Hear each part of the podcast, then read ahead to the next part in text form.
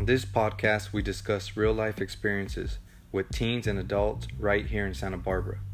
The knowledge we gain and share from these talks are an aim to help young men and women build a solid foundation of confidence.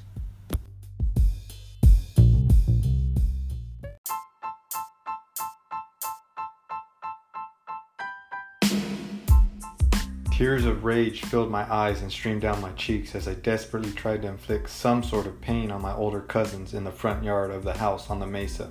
Although this may sound a little violent, it was actually all for fun mixed with learning that tough life lesson of how to stand up for yourself and when needed, to fight. As far back as I can remember, my mother made it a point to be home with us and put her heart and soul into raising not only her children, but also many cousins around my age.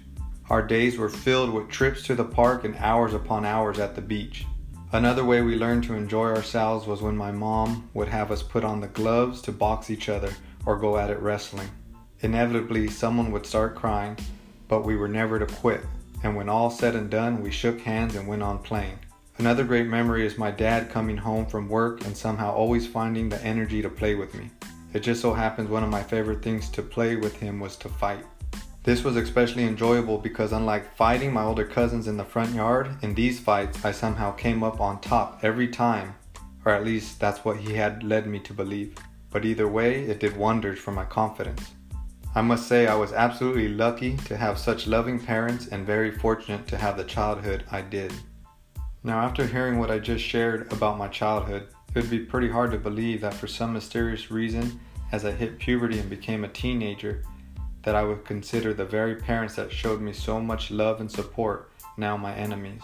Also, for reasons I couldn't understand, I became absolutely terrified of fighting, which led to me not sticking up for myself, which led me to be seen as weak and therefore picked on regularly.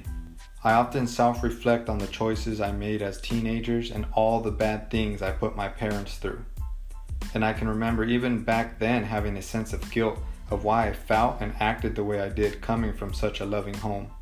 I would see others around me who had it real bad at home, but in my young mind, that didn't make me feel better. It actually led me to feel even worse about myself. After battling with all these negative thoughts day in and day out, it was only a matter of time before I just decided to stop feeling any type of emotions at all. I'm sharing all this with you to spread awareness that our youth, no matter their background can fall victim to all the evil things this world has to offer. Good parenting is a solid foundation, no doubt. With that being said, it's only natural to start to rebel against our parents or any childhood authority figures for that matter as we become teens. It's my belief that at this time that we also need something else we can be a part of. To be heard and seen by others, other peers we can contribute to and gain significance from. Some may find it in a positive form like school, sports, or a job. Others may follow a more negative path and turn to drugs, unhealthy relationships, or breaking the law. The following is my story and how I went from an honor student to a gang member.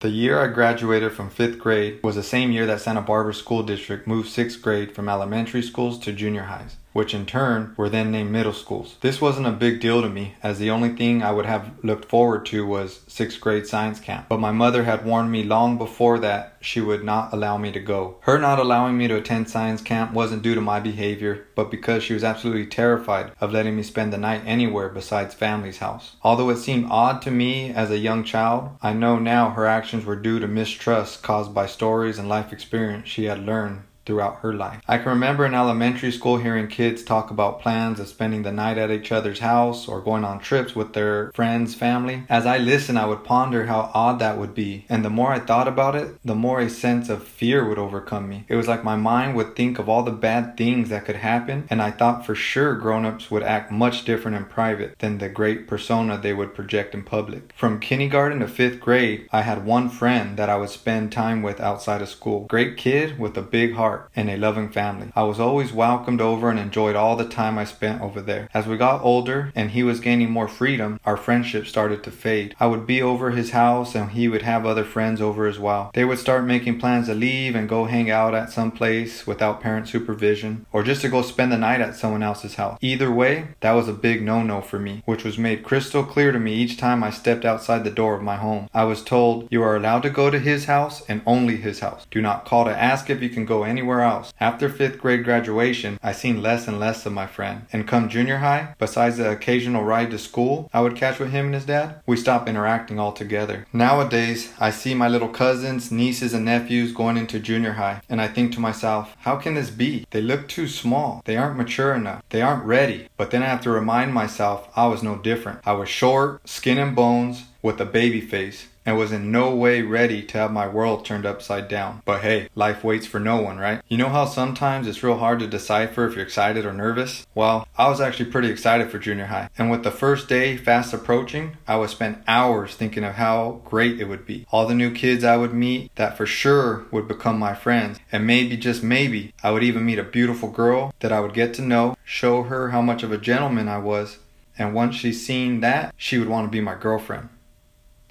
Damn, I was naive. But how was I supposed to know? I mean, I had just spent the last six years in elementary school where we had recess three times a day, the same teachers and classmates all year round. We were graded with smiley faces and gold stars for our schoolwork and our behavior. Even as a part of our elementary graduation, we did group performances, singing multiple songs to parents and staff. I mean, what the hell, man? How was any of that supposed to prep me for junior high? Anyways, back to the story. My wardrobe for my first year of junior high was not much different from the years prior, but at the time, I liked it and felt good with how I looked. Also, what helped tie it all together was a fresh new flat top haircut I started rocking at the time. The morning of my first day, I stood in front of my mirror in the bathroom, very content with the reflection I saw of myself. Although in the months and years to come, my feelings of content would be replaced with confusion and misery. My first day was pretty uneventful. Spent most of my time finding my classes, getting all the books I needed, and taking note of all the homework we would be getting. I didn't see much familiar faces,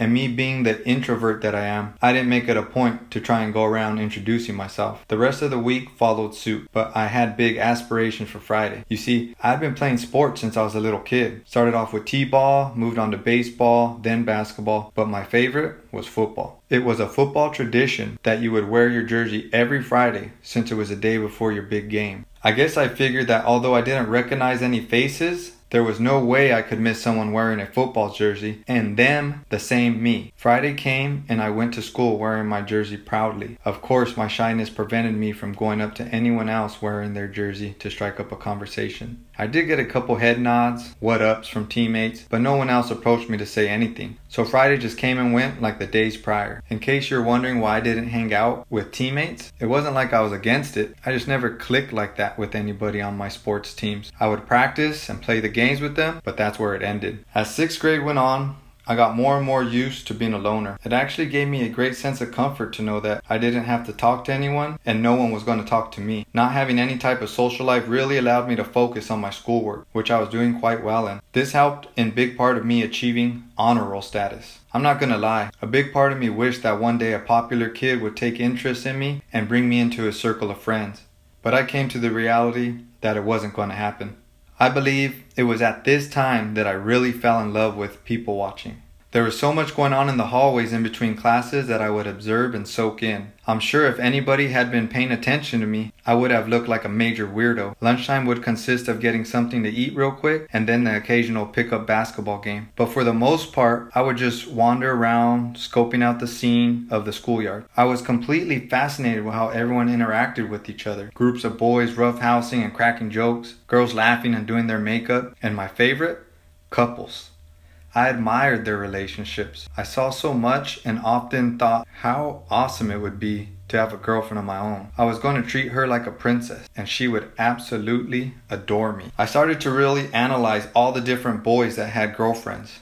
I was infatuated with learning why their girls liked them so much. Well, I learned, but instead of using what I had learned to help me, I let my newfound knowledge cripple me. I noticed how these guys carried themselves with confidence, acted much more mature than their age, and seemed to always know what to say to make their girl smile. I started thinking of how I measured up in these certain categories. The results I came up with were I wouldn't even know how to pretend to have the confidence these guys had. I still feel like a little kid who doesn't belong in junior high. Not to mention I'm 11, but I look like an 8 year old. And forget about saying the right thing to make a girl smile. I don't even know if words will come out if I had the chance to talk to a girl. So, needless to say, I wouldn't be approaching girls anytime soon. Yet, as luck would have it, a girl would approach me. One morning, while hundreds of students stood outside the school waiting for the doors to be unlocked, and the bell to ring, I was approached by a girl who I knew from sharing a class together. She said something along the lines of, Hey, I wanted to introduce you to my friend, which she then did. Her friend and I quickly exchanged hellos. I forgot the dialogue of the small talk she tried having with me, but it didn't last long at all. I think she was expecting, or at least hoping, for more than one word answers I was responding with. And just like that, both girls were on their way. I should have taken that as a small victory, but instead,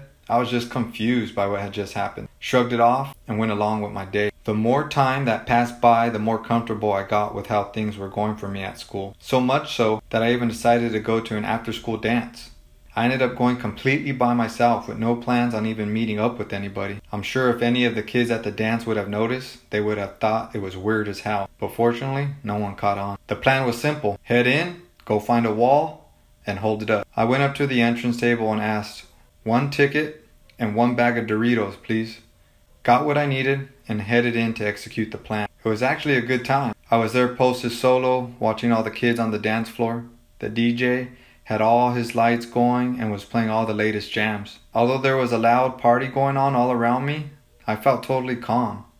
Was truly enjoying myself. It was peaceful, just people watching. Then out of nowhere, the girl I was just introduced to a few weeks before appeared right in front of me. I was surprised not only to see her, but also the fact that she came up to talk to me again. She asked me to dance, and without thinking twice, I said yes. We went straight to the dance floor and got to it. Of course, I had no idea how to dance, but I came up with some basic moves and just put them on repeat. I'm sure it was a hilarious sight to see. But she seemed to enjoy my company out there. I'm proud of 11 year old me for saying yes and getting out there regardless of how nervous I was. It would have been much easier to quickly say no thank you and just keep to myself the rest of the night. Whenever I think about this event in my life, I make sure 11 year old me knows how proud I am of him, and if I could, I would shake his hand. I must have been doing something right because we finished our dances. She wrote her phone number on my hand and asked me to call her later that night. After that point in the night, I don't remember the rest of the dance. I was on a natural high. Later that evening, once home and settled in, I grabbed the cordless house phone. No cell phones back in those days. I found a spot in the house where I could have some privacy and dialed the number that she had written on my hand. Back in those days, it took a little more bravery to make these calls due to the fact that nobody had their own personal phone. So you had to call the house and never know who was going to pick up. You had to be prepared to ask if you could speak to the person you were looking to talk to. Nowadays, you just shoot a text or slide up into their DM. Anyways, I got her on the phone and we began talking. Some of the things I remember from our conversation was how she told me that she had actually been suspended from school, but snuck into the dance because she wanted to have fun. In which I thought to myself, oh dang, she's a bad girl. Also, that the whole reason why she asked her friend to introduce her to me was because she thought I was cute. I already thought she was pretty, and the more I learned about her over the phone call, the more intrigued I became from her personality as well. The longer our talk went and the more compliments I received, the more my confidence grew. That night, I asked her to be my girlfriend. She said yes, and just like that, I was in my very first relationship. I was excited about having a girlfriend and all that I thought would come from it. There was one major problem though. I had no idea how to be a boyfriend. It was my hope that I would transform into a confident young man who would always know what to say, make her smile, and that she would grow to adore me. Even though I hoped for all this to happen, apparently, I guess I figured it was just going to happen naturally because I gave little to no effort in making it happen. It wasn't that I did it on purpose. I was just too scared to take action. So our relationship at school was pretty much non existent. By watching her from afar, I got to see how she interacted with others at school. And by talking on the phone, I learned more about her. She was very much different from me. She came from a broken home, was a troublemaker, could care less about her grades at school, and her mother let her do whatever the hell she wanted to. I believe my newfound girlfriend was becoming impatient with me failing to make any type of move, so she took the bull by the horns. Once again, she made the first move and asked me to go to the movies. I told her that I would like to go, but first would need to get permission from my parents. My mom and dad were cool with me going, but I would have to take my little brother along with me. I relayed this to my girlfriend, and although she wasn't thrilled, it wasn't a deal breaker either. She said that she would just ask her best friend to go as well. When date night came, my brother and I got dropped off at the theater to meet them. Her friend was our age and my brother was seven at the time, so it wasn't exactly a double date. We sat and watched Billy Madison, no hand holding, and definitely no kissing, which is what I understood was the real reasons couples our age would go to the movies. It seemed like our relationship behavior at the theater was identical to how it was at school. Luckily, my girlfriend wasn't ready to give up on me just yet. A few days later, she invited me to her house. Surprisingly, I was granted permission to go under two conditions. One, her mother would be there, and two, my little brother goes with me. The arrangements were made, and my brother and I arrived at her house. Of course, since I brought my little brother, she invited her best friend. We hung out at her house for a while. I learned her dad had passed away when she was around eight years old, so she lived with her mother, two sisters, three brothers.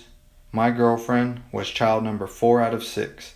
I was stunned how her family interacted with each other. There were no hugs, kisses, or I love yous.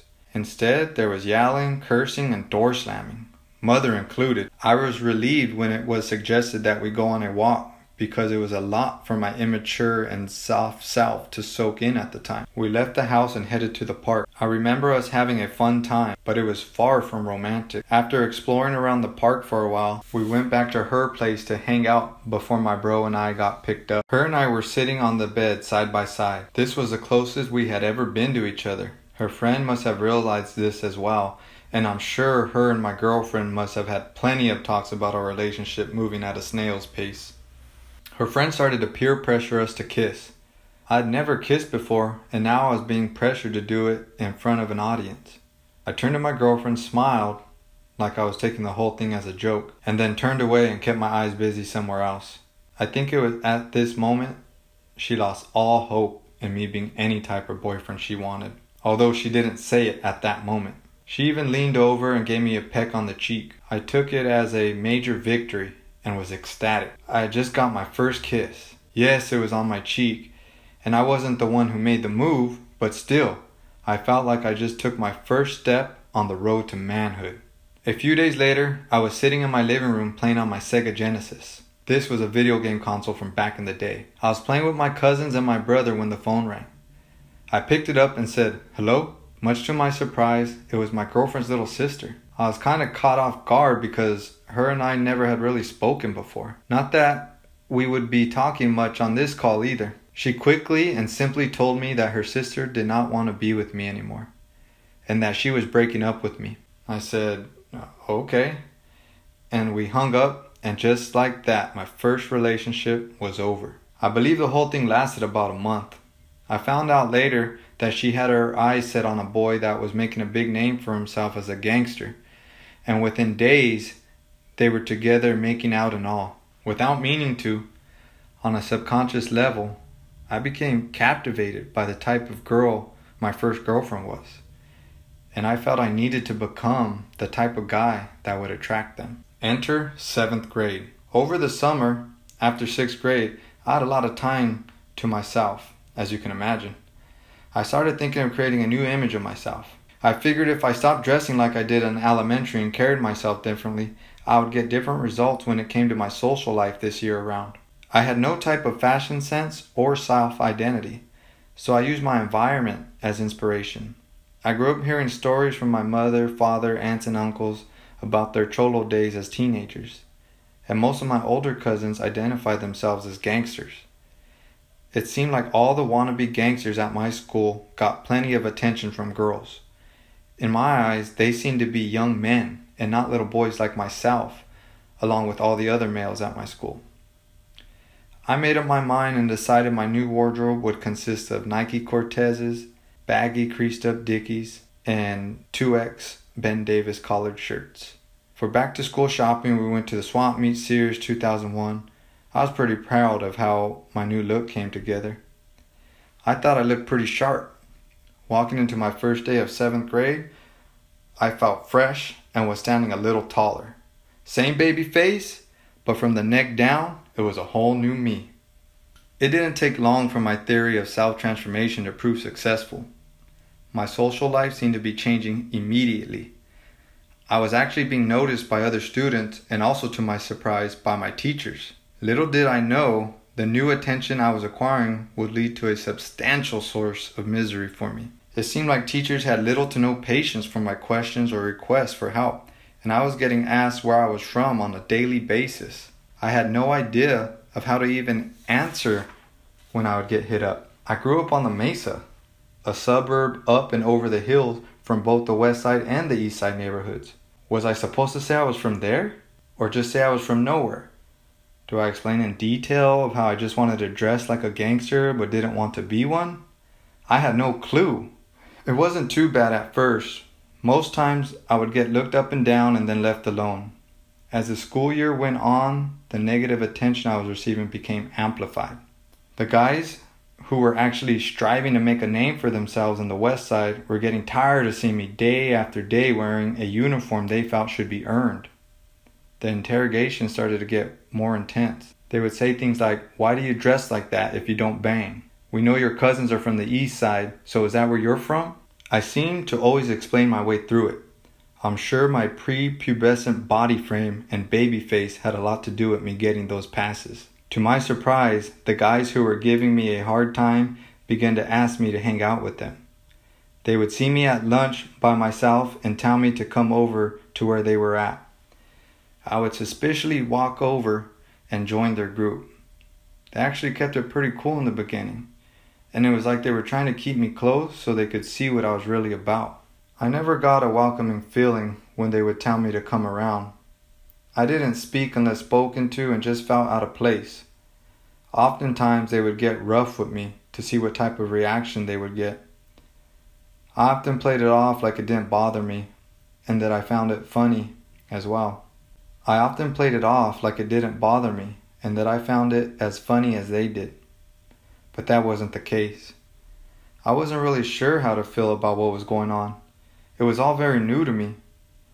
I know I wasn't enjoying how I was being treated, but I also was wondering if that's just how you make friends. Things started to get much more uncomfortable as time went on, especially if I happened to be around while they were hanging out with girls. I remember watching lots and lots of kids walking home in groups after school while I would stand and wait for my mom to pick me up. It looks like fun. There were groups making different plans of what to do on their way home. To me, it seemed like some big neighborhood party with kids everywhere. And just like the sixth grade dance I went to, I didn't care if I had anyone to go with, I just wanted to be there. It took a while and lots of persuasion, but I was finally granted permission from my mother to walk home. From the Cumbre to the Mesa was a good distance, but I didn't mind at all. That was just more time to explore and people watch. Man, it was fun. I got to see so many different kinds of friend groups. It was very interesting to see how they behave differently and similarly.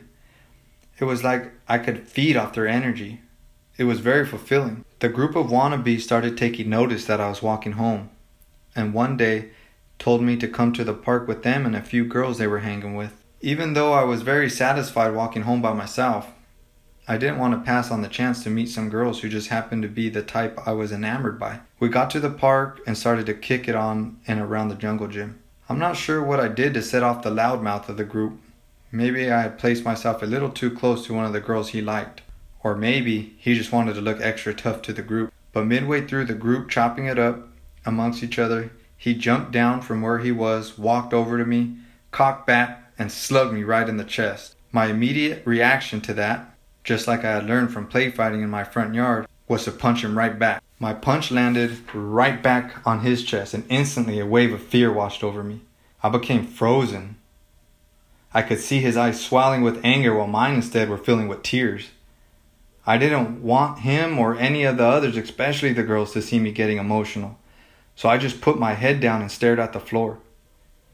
He shouted, Oh, so you think you're tough, huh?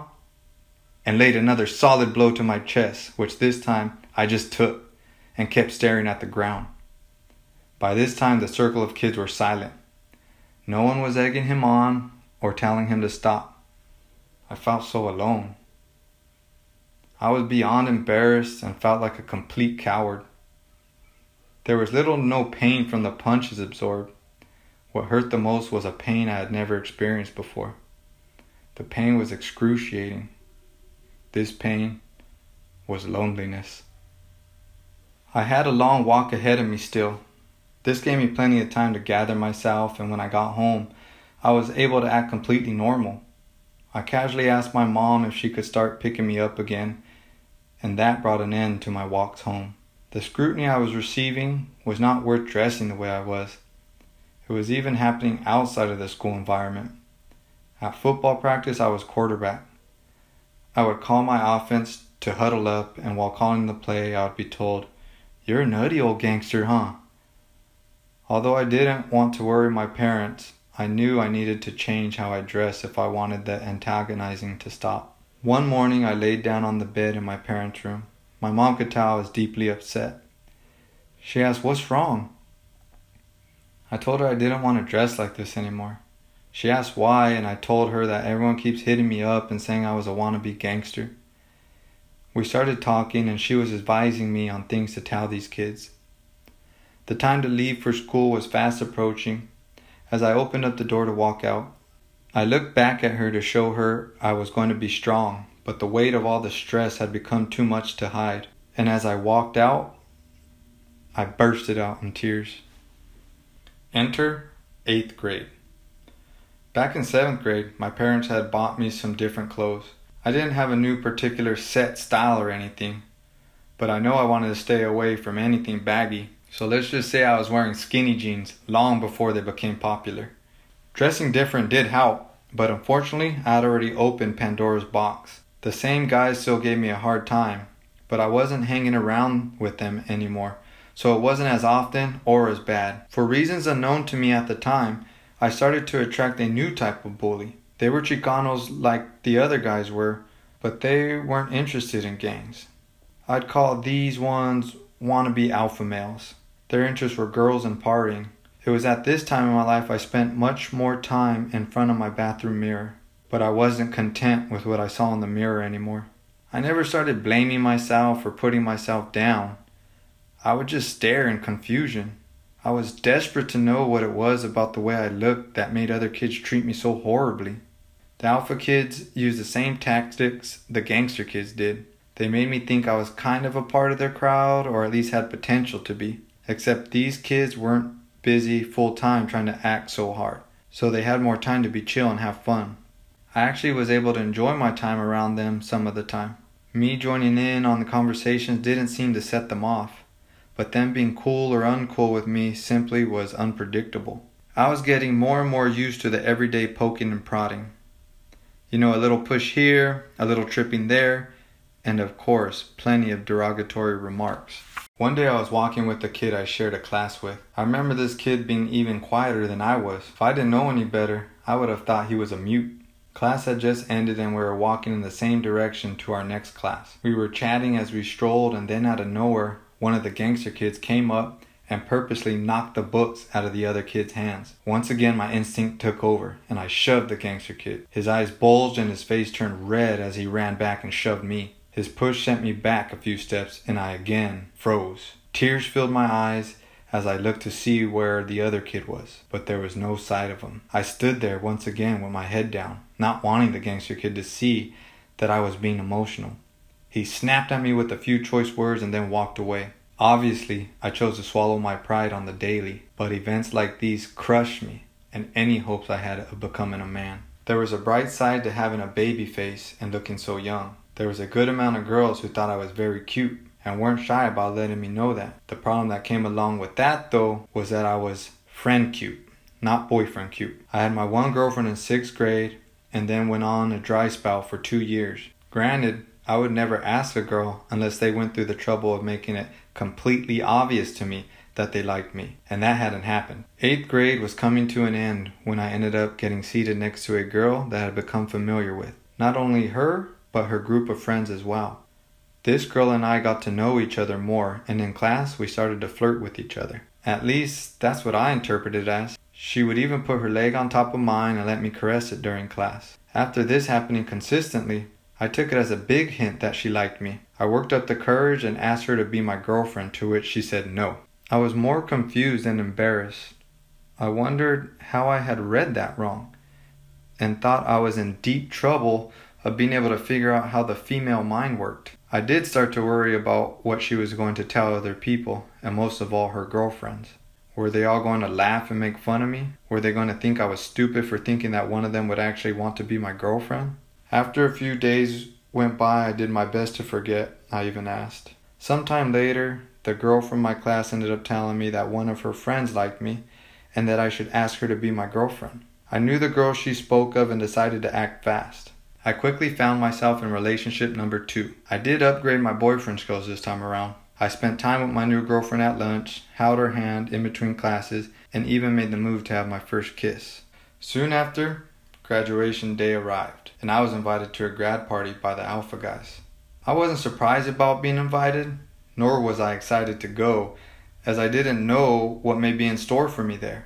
My girlfriend ended up telling me she was going to be there and wanted me to go as well. She promised we would have an extra special time. By this point in our relationship, we had already shared with each other that we were both virgins, but felt we were ready for sex, or at least in our 13 year old brains, we thought we were. I put zero planning into how we would make it happen there at the house where the party would be held, but I also knew I would do whatever it took to make it happen.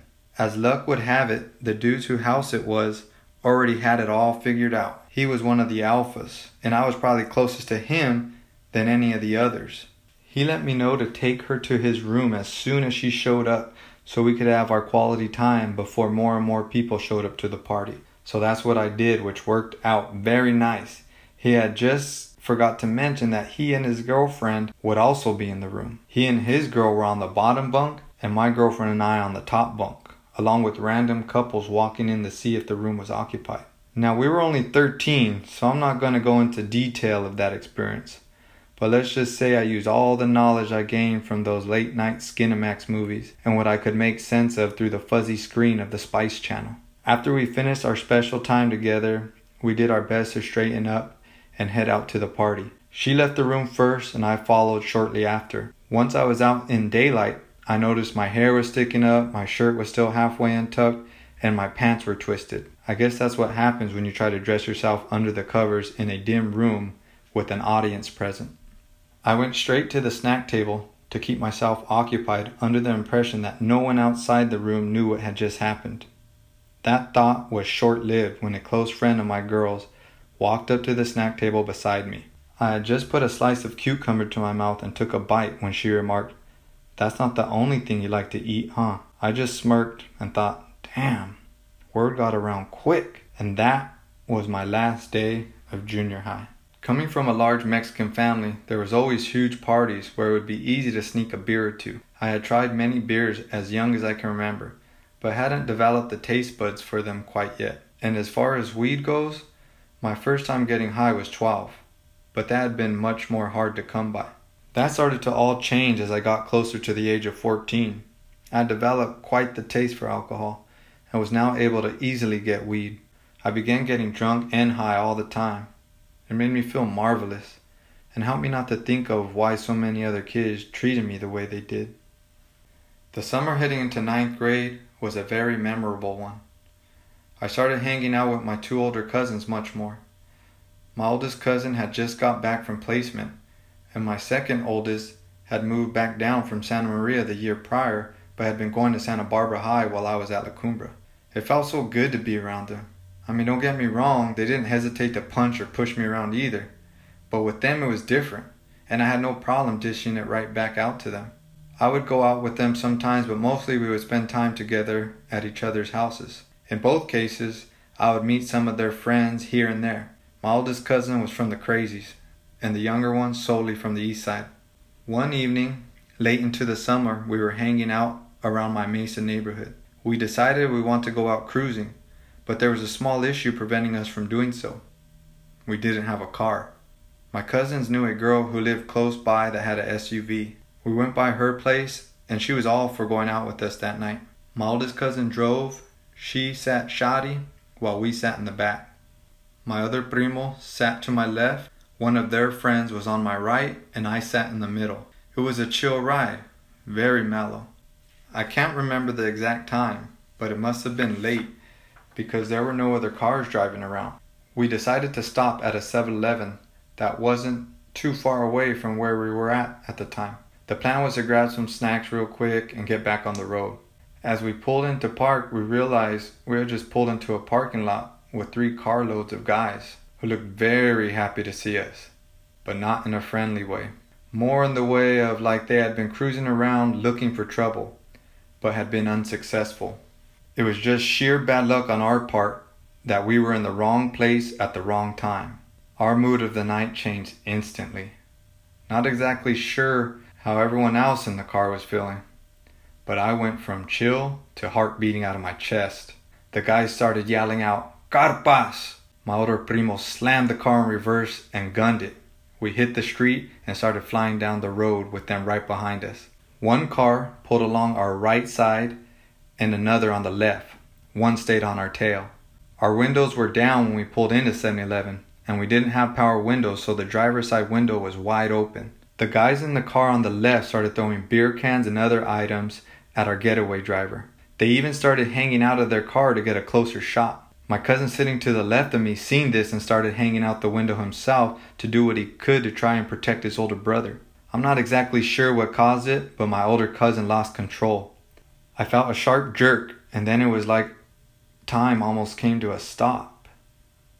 All action was in slow motion, like watching a slug cross the road. The car tipped to the driver's side and began to tumble over and over again. It was like some evil carnival ride. As the car spun, the gravity would have me pinned, and as it hit the ground, I was sent flying. This seemed to go on forever. I wasn't able to focus on one particular view, but I remember being mesmerized by what seemed to be floating little pieces of glass hovering all throughout the car and in front of my face. The SUV finally came to a sliding stop. We landed completely upside down. Real time snapped back. I did my best to shake it off and bring myself to concentrate on what I needed to do next. I saw that the back window had been totally blown out, so I made my way to it so I could crawl out. I really couldn't see anything outside, but I figured once I crawled out, those dudes from CARP were to start kicking my ass. Luckily for me, when I came out and stood up, they were long gone. Then I remembered my cousins. Where are they? Are they okay? I started to look around frantically. I couldn't see them anywhere in the car or nearby. I started to trip out. Where did they go? So I started to look further away from the demolished vehicle area, and that's when I seen them my cousin who had been sitting to the left of me. I could see him in the distance laying there motionless. I ran as fast as I could to go check on him. The girl who had been with us was already there with her hands on him, trying to provide some sort of comfort. She had had her seatbelt on the whole time, and besides the mental and emotional toll the crash took on her, she was relatively okay. My cousin, on the other hand, was far from okay. He was still hanging out of the car when it tipped on its driver's side. The force of it crushed his hips, and the momentum of the car spinning launched him through the night air. As I kneeled down next to him, I forced myself to survey the damage inflicted upon him. His legs were bent in ways that didn't look human, but instead like a scarecrow that had been flung from a rooftop onto the pavement. His face was covered in blood, and he lost a good sized chunk of his ear that was later recovered at the scene and sewed back on. I was scared. Was he going to live? Where was my other cousin? Was he okay? And how much trouble was I going to be in? Then I heard my name being called from the bushes from a nearby park. I looked over, and it was a friend who had been sitting to my right. He was motioning me to go over. He started warning me that the cops would be coming, and sure enough, I could start hearing the sirens in the distance. I stared down at my injured cousin, who was in immense pain but just lied there, almost lifeless. I was terrified of being arrested, but there was no way I was leaving my cousin there in the middle of the road helpless. The sirens came blaring to a halt right by us, and much to our fortune, it was an ambulance. The paramedics pried us away from him and started to get to work. Either I didn't look too bad off, or the EMTs took one look at the damage on my cousin and knew they didn't have time for anything else. I did my best to fade into the crowd of onlookers that was starting to form, and once I was sure my primo was in good hands, I made my way to the bushes near the park. I linked up with a friend and we used the cover of the night to make our way back to his house. The plan was to lay low and recover, but his family caught wind of what had happened and things got heated. My parents were called and I was picked up. Being in their possession was no picnic either, but they were more concerned with my well being more than anything. I told them I felt fine and that I was okay, but they didn't care what the hell I said. They were taking me to the hospital. The doctor had to pick and scrape out glass and asphalt from my lower back, clean the road rash wounds, which I still have to this day, tend to a few bumps and bruises, but besides that, I was all good. My older cousin ended up showing up at the hospital and apologized to his bro. Turns out his visit from placement wasn't exactly permission granted, and he had been on the run. He explained he had no idea his bro was injured, and he figured we all had ran to safety. The first day of high school arrived, and I hadn't done much game planning of what to do different this time around. I felt as if I had been worn down over the past three years and was losing all hope for any type of social life outside my family. There was a major issue with that, though. My older cousin had since been arrested and on his way to CYA, and my other cousin was now confined to a wheelchair and rarely left his house. I was down to now only playing one sport, which was football. I had played with lots of the guys throughout the years in YFL and knew there wasn't going to be any deep friendships there. Plus, I had been playing football since I was eight. I became bored with it, and after long back and forth discussions with my parents, much to their disappointment, we decided this would be my last year. I had a cousin from my mom's side of the family who was already going to SB High and was playing varsity football. To help keep the story from getting confusing, we'll just say his name was Joel. He and I had grown up very close. We just went to different schools, and he was about two years older than I. He and his friends were stars on the football team. Knowing I didn't have any friends of my own, he would invite me to come hang with his crew. I tried this out in the very beginning of the year, but they and I were never able to build any type of rapport. I felt they were in a league of their own. They were all built, solid athletes and had serious relationships with their girls. I always felt like a tail, going where they went, listening while they spoke amongst each other. I wasn't adding any value to the group, and I knew whether I was there or not, it would make no difference to them. I felt like a follower, so I decided I'd rather roll solo than be a follower, and stopped all efforts to be a part of their crew. I asked Joel's mom, my Tía, if I could go to her house during lunch break. It was only a couple blocks away. I told her I just wanted a place to eat whatever I brought for lunch and to kill time before I had to go back to class. She was all good with it, and I felt satisfied. I no longer had to feel like a weirdo on display wandering around aimlessly during lunch break. Being a freshman was going pretty smooth. I'd get to school, go straight to all my classes, attend football practice, and then straight home. I was really beginning to get accustomed to my daily routine. It was like I got to go unnoticed again and get back to my people watching without being bothered. I didn't know exactly how or why it was so peaceful, but I was very self conscious of keeping it that way. One day before practice, a few of us guys on the team were throwing the ball around. I ran a route and was thrown the ball. I made the catch and continued to run for the imaginary touchdown when my defender wrapped my legs up from behind for the tackle. He happened to trap my arms in his grasp around my legs as well, and when I hit the ground, the left side of my face broke my fall. It wasn't too painful, but more of an odd feeling. It was like the left side of my face fell asleep. It was numb, yet felt like a million ants were crawling all over it. I tried to shake it off, but my teammates immediately pointed out that half my face was drooping and that any type of facial expressions I would make, only half my face would react to. My parents took me to the doctors and I was diagnosed with facial palsy which meant the nerves in one side of my face had suffered major trauma and were now severely damaged. There was nothing that could be done to remedy it. They would have to heal on their own. It could take months, maybe years. I thought to myself, well, this isn't good. It actually wasn't as bad as you would think. Being a loner that no one noticed actually helped a lot when it came to not being made fun of for this new condition of mine. Unless I made a facial expression, it was hard to tell anything was wrong with me, and since I didn't interact much with anyone, it wasn't a huge deal. Usually, the classroom would be the only place I would get caught up. When the teacher would call on me and I would have to read or speak to the whole class, that's when the kids would point and laugh. Knowing that any time a kid could stop me, knowing that any kid could stop me on campus and start going in on me about my face had me on my toes, and I put a lot more pep in my step when it came to getting to my Tía's house for lunch break. One day on my way to the house, I ran into a family friend who was a year or two older than I. Our families had known each other for many years, and we had even played in the same football league. She was quite the tomboy growing up. She asked where I was headed, and she asked if it would be okay if she joined me. I wasn't too keen about the whole idea as she was messing with my program, but I didn't have the heart to say no. So on we went. We ate our lunches and lounged around.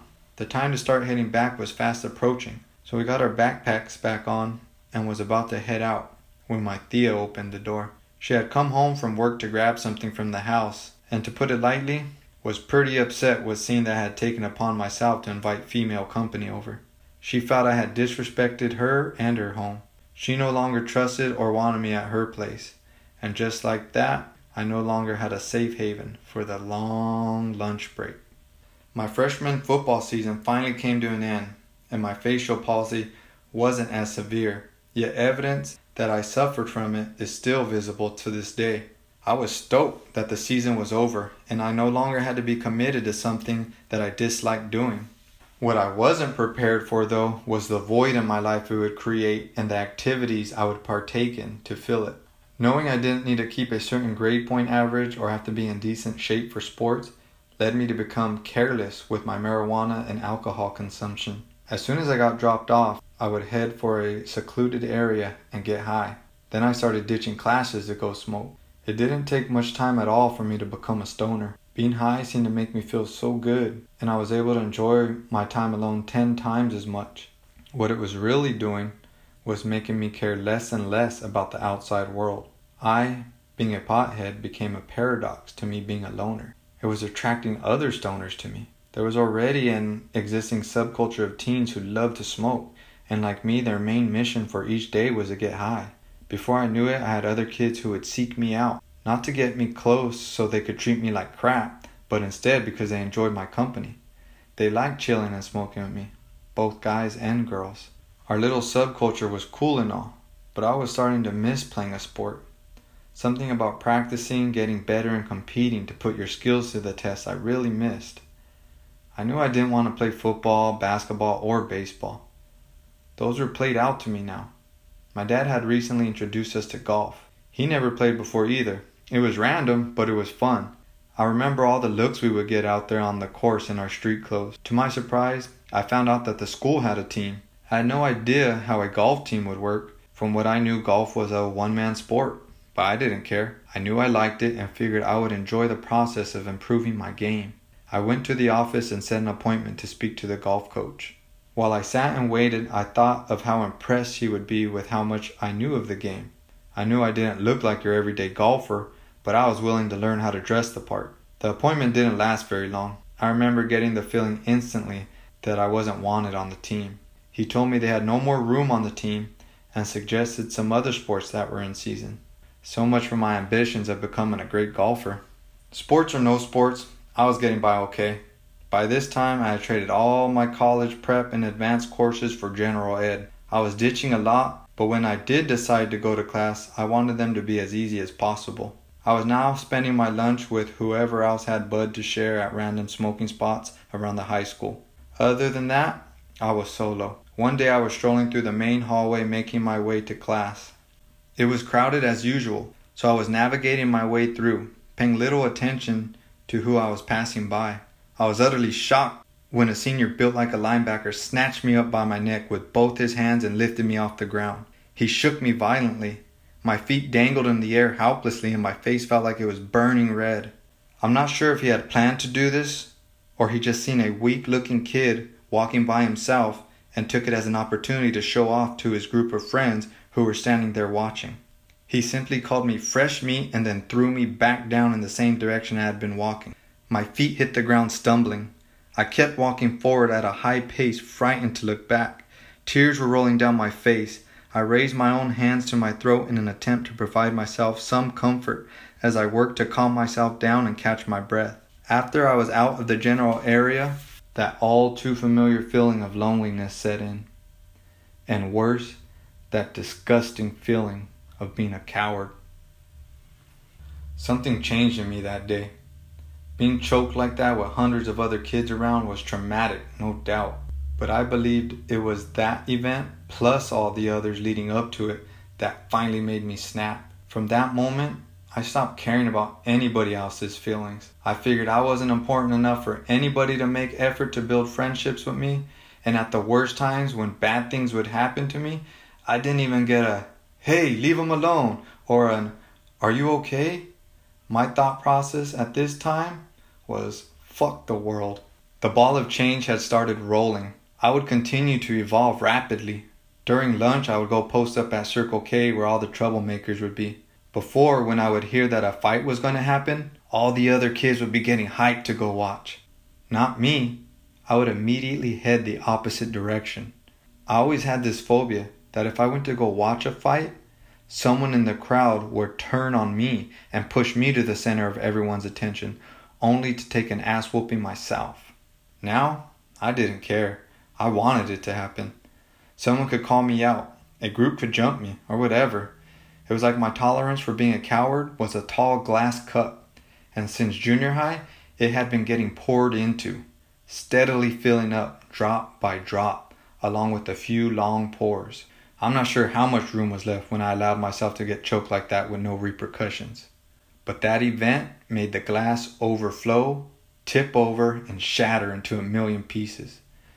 I started meeting some new guys from the east side and was also getting closer to a few of the crazies I was introduced to from when I would go out and party with my older cousins. I ended up losing all interest in school. If I did decide to go back to class after getting high all lunchtime long, I would take a 44 ounce soda cup filled with Budweiser or a bottle of Bacardi 151 hidden in my pocket.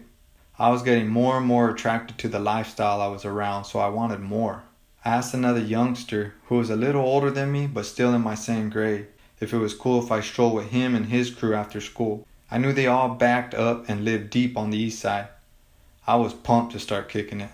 For the sake of the story, we'll call the guy I asked Casanova because he always had girls. He was all about me joining the squad, so I started hanging with them pretty tough.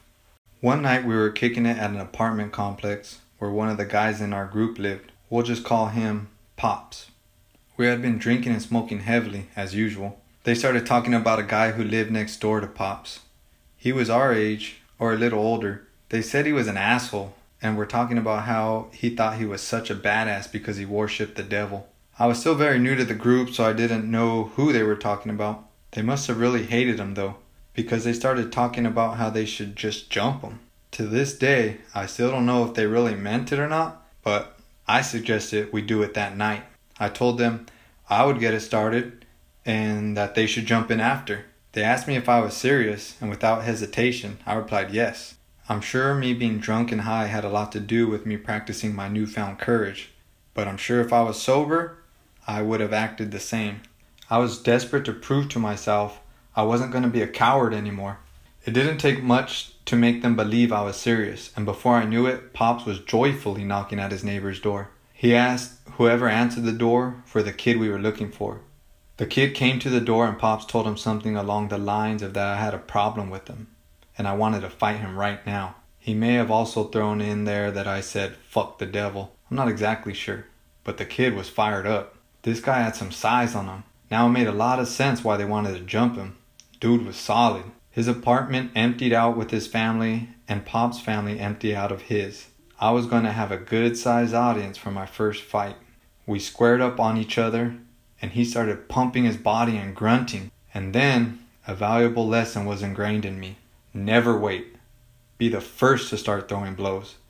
He took off on me and he was landing some good ones along with pushing me back with all his body weight. I managed to catch my footing and regain some composure. I landed a few back myself and got a forceful shove in that sent him pedaling back far. My eyes lit up and I seen my chance to start dominating the fight. I ran full speed to take full advantage of the moment when one of his family members didn't like what they saw and kicked my foot as I ran by her. It was so unexpected that I lost all my footing and my hands flew back my forehead hit the floor first, then the corner of my eyebrow, then the part of my face between my sideburn and my cheek. Luckily, this wasn't like my football fall where I landed flat on my face. This time, my face kind of just skidded across the asphalt ever so gracefully, with enough force to keep my balance and allowed me to regain my footing and stride. I crashed right back into him and we started letting them fly once again. We ended up getting broken up shortly after. His family pulled him back into his apartment and Pop's family took me back into his. His mom and his sister were in the bathroom doing their best to try and stop all the blood flowing out of my face. I could see a line out of the bathroom with people all trying to get a glimpse of me. All the effects from the alcohol and weed I had consumed earlier had been replaced by pure adrenaline as soon as the fight popped off. But now, as I was being cleaned up, I was being looked upon by my boys and Pop's family. I felt a different kind of intoxication. It had gotten pretty late, so I thanked the family for taking care of me and got on my way. One of my friends from the group happened to live on the west side, so he offered to give me a ride home. We walked a good distance to one of his family members' house, and they gave us a ride. I knew if I went home, I would have a lot of explaining to do, not to mention a possible trip to the ER. But I was exhausted. I wanted to go to sleep. I asked to be dropped off at my Tío's house, who I was very open and close to.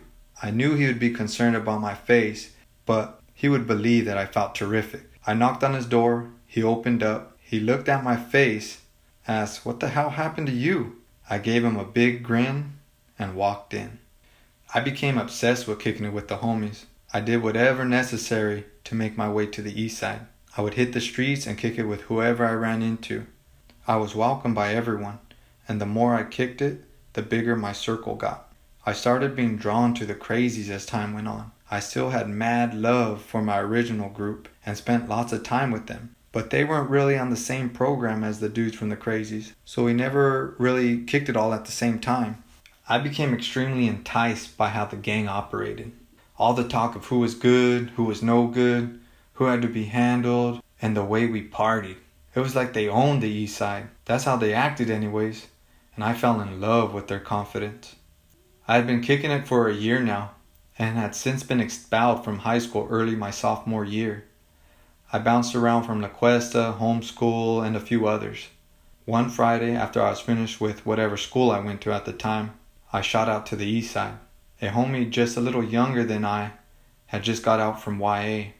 We were celebrating his release at another homie's house on Indio Muerto Street.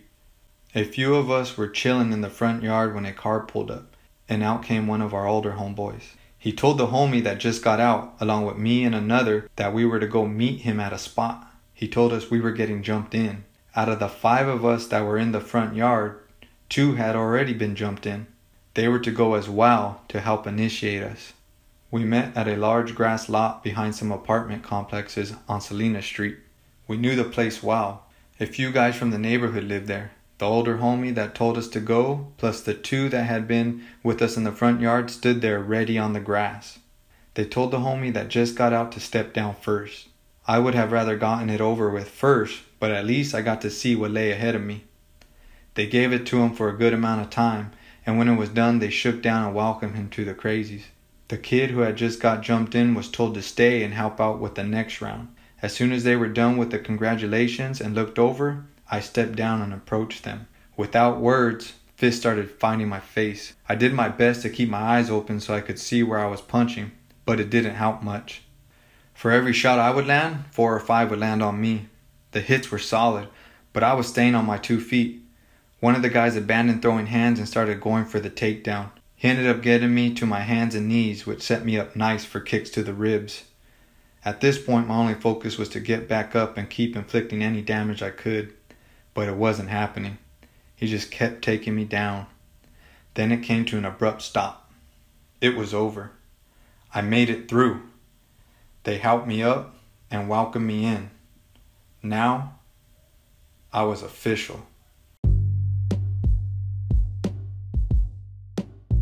My story you just heard is a perfect example of why we created Solid Foundation. You heard in my story countless times of how I just wanted to belong and could have used some sort of companionship. As a teen, I felt out of place and didn't have the skills or know how to make my situation any better. We want to create a community that no matter their background or what they have been through, a teen will know we are here to support them. I hope my story serves as awareness to parents that our children's innocence and happiness may be being chipped away at, and that no matter how well we raise them and shower them with love, there will come a time in their life where we will have to compete to hold influence over them. We will be competing against their peers, music, movies, social media, drugs, gangs, and their intimate relationship. Let's face it, other than sports, there isn't a whole lot of options out there for teens, and if we are lucky enough for our kids to find something they are passionate about, it's expensive as hell. That's why my team and I are working hard to bring the community together to offer more productive activities for teens. For all the teens who just heard this, please understand that my story is not meant in any way to glorify drugs, gangs, or sex. I relied on drinking and smoking to numb me instead of deal with my problems. I joined a gang because I was weak minded and thought I needed them for protection. I wasn't educated enough in sex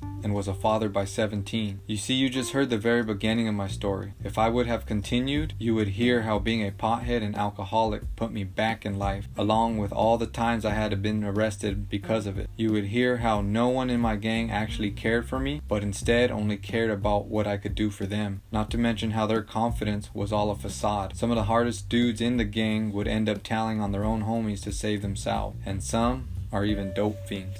Another important thing to know is that me fighting wasn't what gave me my confidence. You heard it in the beginning of the story. My mother and father instilled that heart in me to fight as a child. It was facing my fear that gave me my confidence and opened up a whole new world for me. Solid Foundation offers programs in fitness, work ethic, family values, and martial arts because it was those activities that helped my partners and I create a solid foundation of confidence. If you would like to know more about Solid Foundations, you can message us on Instagram at Solid Foundations underscore SB. If you would like to help support what we are doing, you can refer potential customers to our business sponsors. Contact at Charmed by Crystal on Instagram for all your hair and beauty needs. Do you know someone who wants to buy or sell a home? Have them contact Lorena Regalado at 805 403 1270. And of course, for all things office furniture, please contact Legacy Installation. More details about Legacy will follow on the closing segment.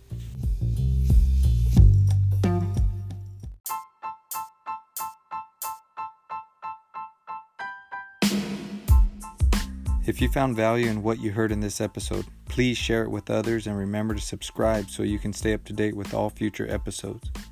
You can also help us provide job opportunities to teens by recommending Legacy Installation to all companies you know of that have needs for anything office furniture.